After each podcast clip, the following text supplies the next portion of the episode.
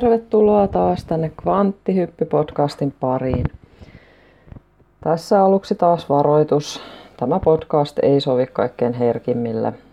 Tänään varsinkin käsitellään rankkoja aiheita, joten mieti itse, pystytkö kuuntelemaan tätä. Ja jos tulee jotenkin triggeroitunut olo tässä näitä asioita kuunnellessa, niin muista pitää taukoa ja tehdä jotain positiivista.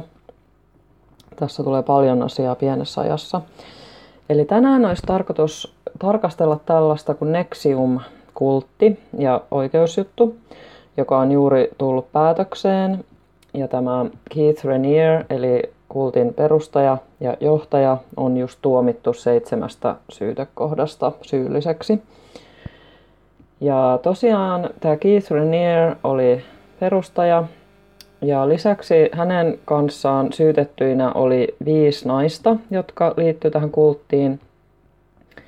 Ja heistä toinen perustajajäsen oli tällainen kuin Nancy Saltzman. Sitten lisäksi oli mukana hänen tyttärensä Lauren Saltzman.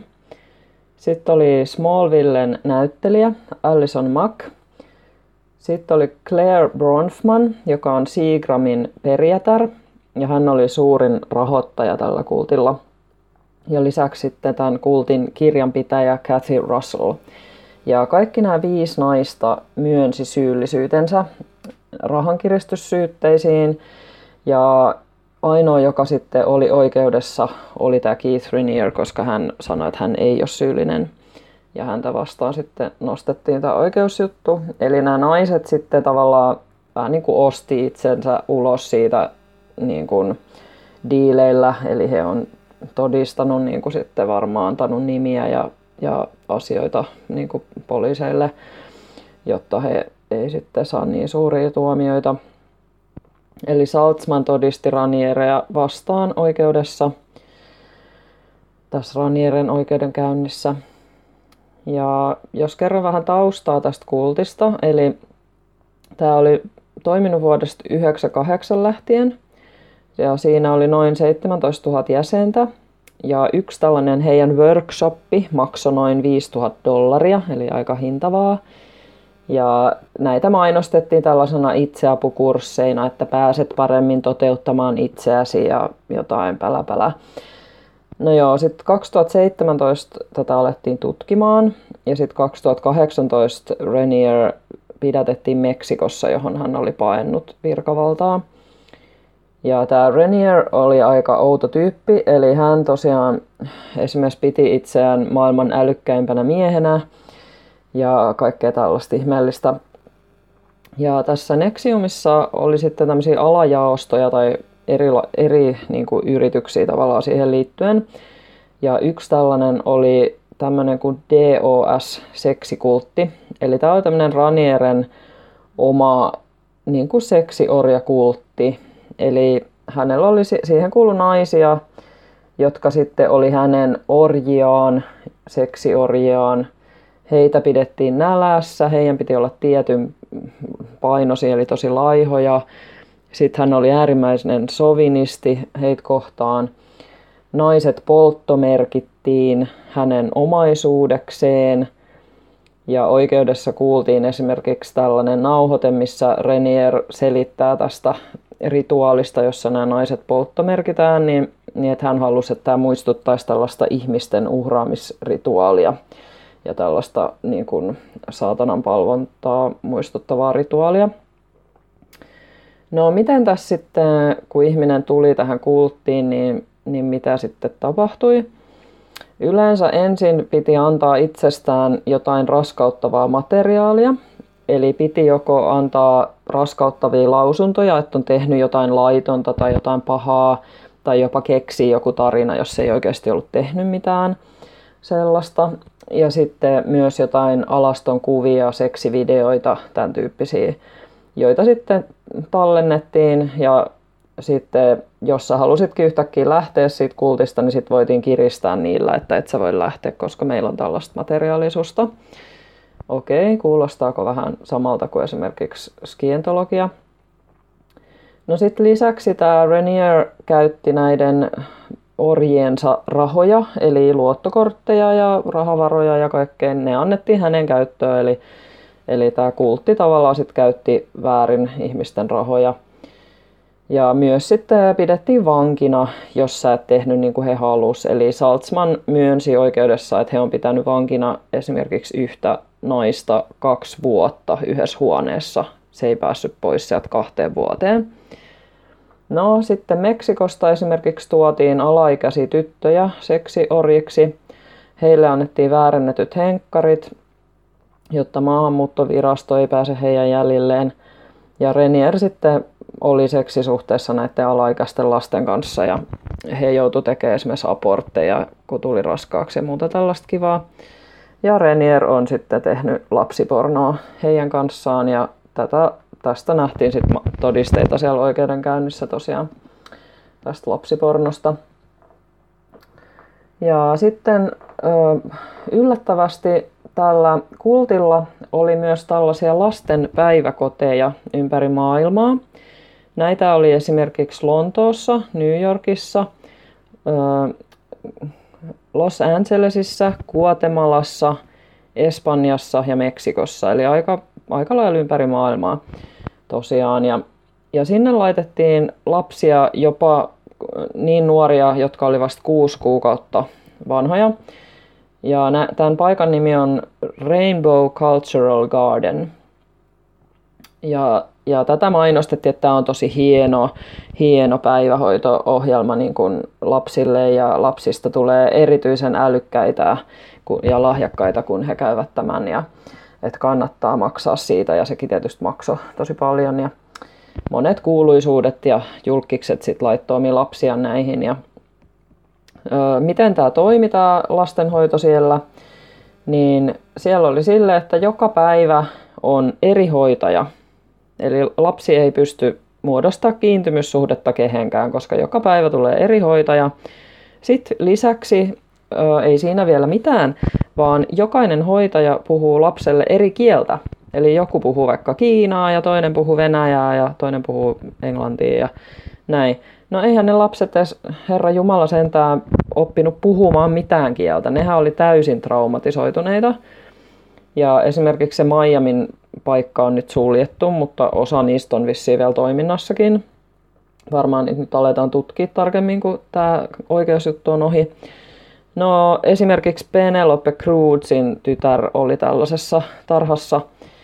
Ja sitten on tämmöinen Grammy voittanut laulaja Alejandro Sanji, niin hänen vaimonsa Raquel Pereira oli tämän Miami koulun johtaja ja heidän lapsi oli vissiin myös sit siellä koulussa.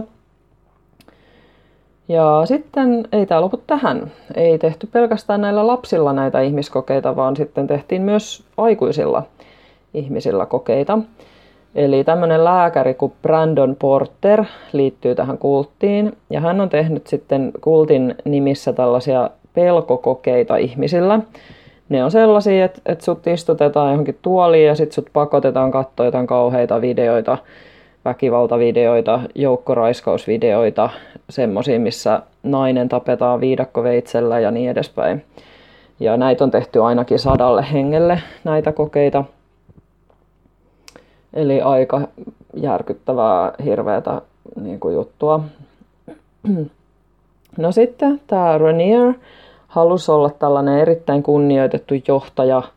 Ja hän haki sitä kunnioitusta esimerkiksi sillä, että hän teki paljon patenttihakemuksia eri aloilta.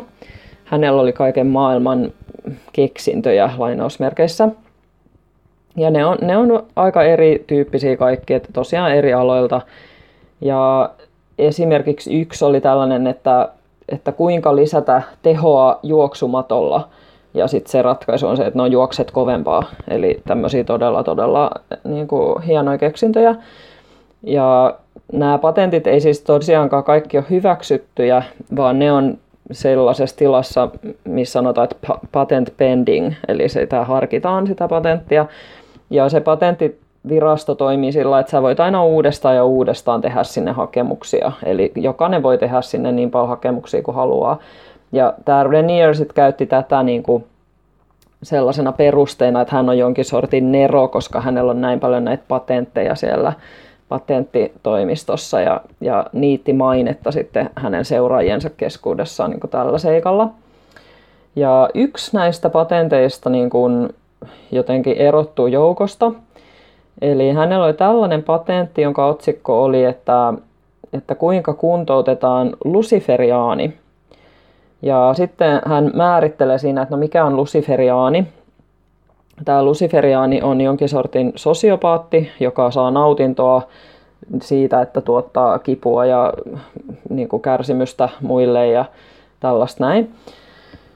No joo, sosiopaatilta kuulostaa. No sitten se hänen keksintönsä, että miten tämä sitten kuntoutetaan, niin sille näytettiin myös jotain tappovideoita ja kidutusvideoita ja tämmöisiä, niin kuin, että kuulostaapa tosi järkevältä. Joo, että nämä saatanan palvontajutut oli hänelle jotenkin kans tässä niin kuin mukana aika paljonkin.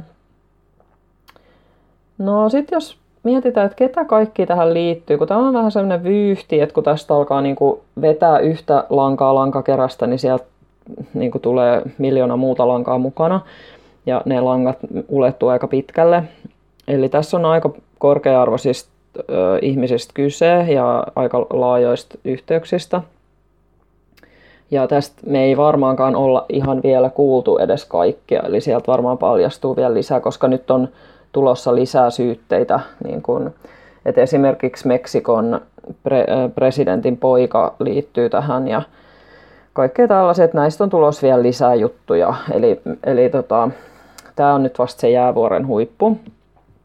Mutta mitä nyt tähän mennessä tiedetään, niin esimerkiksi tällainen kuin tämä Bronfman, niin hän oli tällainen perijätär, jolla oli valtava omaisuus. Ja hän on laittanut siitä noin 150 miljoonaa tuohon kulttiin, eli hän on rahoittanut sitä tosi vahvasti. Ja keitä nämä Bronfmanit sitten on, jos ei nyt suomalaiset satu tietämään? No, Bronfmanit oli kieltolain aikaan Amerikassa tällaisia laittoman viinan trokareita, jotka myi tällaista huijausviskiä kovaan hintaan. Ja he on siitä saanut sitten tämmöisen omaisuuden, jonka nyt sitten tämä Claire esimerkiksi on yksi tästä, näistä perijöistä, perijättäristä. Ja Bronfmaneilla on aika isot yhteydet esimerkiksi Clintoneihin. Eli ihan muutama esimerkki tässä nyt siitä. Eli vuonna 1995 Bill Clinton sai tällaisen palkinnon, mikä on nimeltään Nahum Goldman Award. Ja tämä on niinku maailman juutalaiselta kongressilta saatu palkinto. Ja sen juutalaisen kongressin presidentti oli tämä Edgar Bronfman, eli Claire Bronfmanin isä. Ja sitten taas vuonna 1999 Bill Clinton antoi sitten Edgarille tällaisen Presidential Medal of Freedom mitalin. Eli tämä on suurin kunnia, jonka voi antaa siviilihenkilölle niin kuin Yhdysvalloissa. Ja sitten 2014 Hillary Clinton piti puheen Edgar Bronfmanin muistotilaisuudessa ja sanoi, että he on ollut pitkään ystäviä ja että Edgarilla oli hyvät yhteydet Valkoiseen taloon ja näin edespäin. No sitten paljastui, että Nexium laittomasti rahoitti esimerkiksi Hillary Clintonin vaalikampanjaa. Eli siellä tehtiin niin, että tämä Bronfman sanoi kaikille jäsenille, että anna sekki, kirjoita sekki Hillary Clintonin vaalikampanjalle ja anna se maksimimäärä rahaa, mitä yksityishenkilö voi antaa, ja sitten mä maksan sulle takaisin. Ja sitten ne teki tätä, eli laittomasti rahoitti sitä vaalikampanjaa. Ja tämä kultti keräsi myös tietoa poliitikoista, muun muassa Roger Stoneista, ja sitten Hillary Clintonin sähköposteja on ladattu niin kuin salaa tälle kultille. Ja sitten he on myös tutkinut kuuden liittovaltion tuomarin taloudellisia tietoja, ja heistä yksi oli senaattori Charles Schumer. Ja kaikki näistä, nämä tuomarit, ketä he tutki, niin ne oli oikeusjutuissa tuomareina tällaisissa jutuissa, mitkä oli Nexiumi vastaan nostettuja oikeusjuttuja. Eli tässä on varmaan jonkin sortin kiristysyrityksistä kyse. Eli kultilla oli sitten yhteyksiä myös tällaisen henkilön kuin Kirsten Gillibrand. Hän on demokraattipuolueen senaattori ja presidenttiehdokas. Ja hänen perheellään oli siis yhteyksiä tähän kulttiin, eli isä ja äitipuoli oli tässä kultissa mukana. Hänen isä oli tämmöinen kuin Doug Rutnick, ja hän oli myös kultin palkkalistoilla. Hän auttoi Ranierea rahaongelmien hoitamisessa.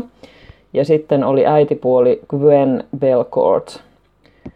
Nämä siis oli yhteyksissä, niin kuin heillä oli yhteyksiä kulttiin. Sitten oli Bill Clintonin hyvä ystävä Richard Mays, oli myös tämä, ilmeisesti kultin jäsen.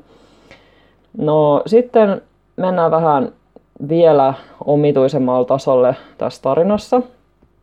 Eli koittakaa pysyä kärryillä. Tämä Bronfmanin perhe on tehnyt maakauppoja ja tämän maan omistaa tällainen yhtiö kuin Semex, mikä on monikansallinen rakennusmateriaaliyhtiö, jonka pääpaikka on Meksikossa. Ja Tämä maa sijaitsee Tucsonissa Arizonassa. Ja sieltä sitten ihan tavalliset kansalaiset kertoo, että he on löytänyt tällaisen bunkkerin, missä on tehty selvästi niin kuin ihmiskauppaa. Ja viranomaiset ei jostain syystä suostunut tutkimaan tätä paikkaa. Ja sitten kansalaiset perusti tällaisen ryhmän kuin Veterans on Patrol. Ja he alkoi itse tekemään siellä tutkimuksia ja kaivauksia – ja sieltä on tähän mennessä löytynyt esimerkiksi verinen veitsi, sitten naisten alushousut ja sitten lentolippu, joka ilmeisesti on tällaiselta tytöltä, joka on Seatlesta kadonnut. No, tämä ryhmä teki Facebook-liven näistä kaivauksista, kun he alkoi siellä tutkimaan. Ja poliisi tuli sitten sen seurauksena ja pidätti kaksi henkilöä heistä luvattoman alueelle tunkeutumisen takia. No, tämä Cemex-yhtiö siis liittyy Rothschildeihin. Bronfmanilla on Rothschildien kanssa yhteinen firma, Bronfman Rothschild-niminen. Ja tämä firma omistaa Semexistä ison osan. Eli tässä on aika pitkälle meneviä yhteyksiä aika isoihin nimiin. No sitten tämä Raniere tosiaan sai nyt just tuomiot sitten kaikista syytekohdista, eli siellä oli lapsipornoa, alaikäisten raiskauksia, rahankiristystä, ihmiskauppaa, jne, jne. Ja sitten myös tähän liittyy tällainen nimi kuin Richard Branson, eli hän ei ollut kultin jäsen, mutta häntä yritettiin rekrytoida siihen kulttiin. Hän oli aikaisemmassa Ranieren jossain tämmöisessä konsulttifirmassa ollut asiakkaana. Eli heillä oli yhteyksiä aikaisemmasta Ranieren kanssa. Ja tosiaan tämä kultti yritti häntä saada mukaan ja he on bilettänyt sitten täällä Bransonin yksityissaarella tämän kultin jäsenet, eli siellä on järjestetty jonkinlaisia bileitä. Eli jollain tavalla hänkin tähän liittyy. No joo, mutta tässä on nyt nämä pääkohdat tästä hommasta. Mä laitan linkkejä tonne blogiin, eli voit käydä sieltä itse lukemassa tarkemmin. Ja tosiaan tämä muistuttaa mun mielestä aika paljon sientologiaa niin kuin kulttina. Ja sientologia nyt on vaan paljon kauemmin ollut olemassa ja saanut toimia ihan rauhassa ilman mitään. Mutta nyt on tullut siihenkin muutos. Eli tosiaan nyt on alkamassa myös sit oikeusjuttu sientologiaa vastaan. Eli Sieltä tulee paljastua myös samantyyppisiä juttuja, eli kannattaa valmistautua siihen. Siellä on myös ihmiskauppaa, lasten hyväksikäyttöä ja kaikkea tällaista tulossa. Ja tämä David Miscavige, joka on siis sientologian johtaja nykyään, niin hänen vaimohan on esimerkiksi tällä hetkellä kadoksissa. Eli ei tiedetä, missä hän on. Eli siinä hän on kolme vaihtoehtoa, eli joko David on tappanut tämän vaimonsa, piilottanut ruumiin jonnekin tai sitten hän pitää vaimoaan vankina jossain sientologian paikassa, tai sitten tämä vaimo on lähtenyt sientologiasta ja piiloutunut jonnekin esimerkiksi sitten antaen tietoja tästä koko systeemistä poliisille, että ei tiedä mikä näistä vaihtoehdoista nyt sitten pitää paikkansa. Mutta joka tapauksessa tässä on nyt vasta jäävuoren huippu, eli näitä kaikki juttuja tullaan tässä nyt paljastamaan. Ja nämä ihmiskauppajutut tullaan nyt paljastamaan aika todenteolla. Eli kannattaa henkisesti valmistautua siihen, että tämä uutinen on nyt vasta ihan tosi tosi jäävuoren huippu. Ja että mihin asti nämä yhteydet menee näissä kulteissa ja systeemeissä, niin se on aivan päätä huimaavaa. Mutta toivottavasti sait tästä nyt jotain irti. Ja tosiaan siellä blogissa on näitä linkkejä, mistä voi lukea lisää tietoja. Ja mulla ainakin on aika pyörällä päätän kaiken jälkeen. Tämä on niin päätä huimaava juttu niin kuin kaiken kaikkiaan, että ei oikein edes tajua. Mutta kiitos kun kuuntelit ja palataan ensi kerralla.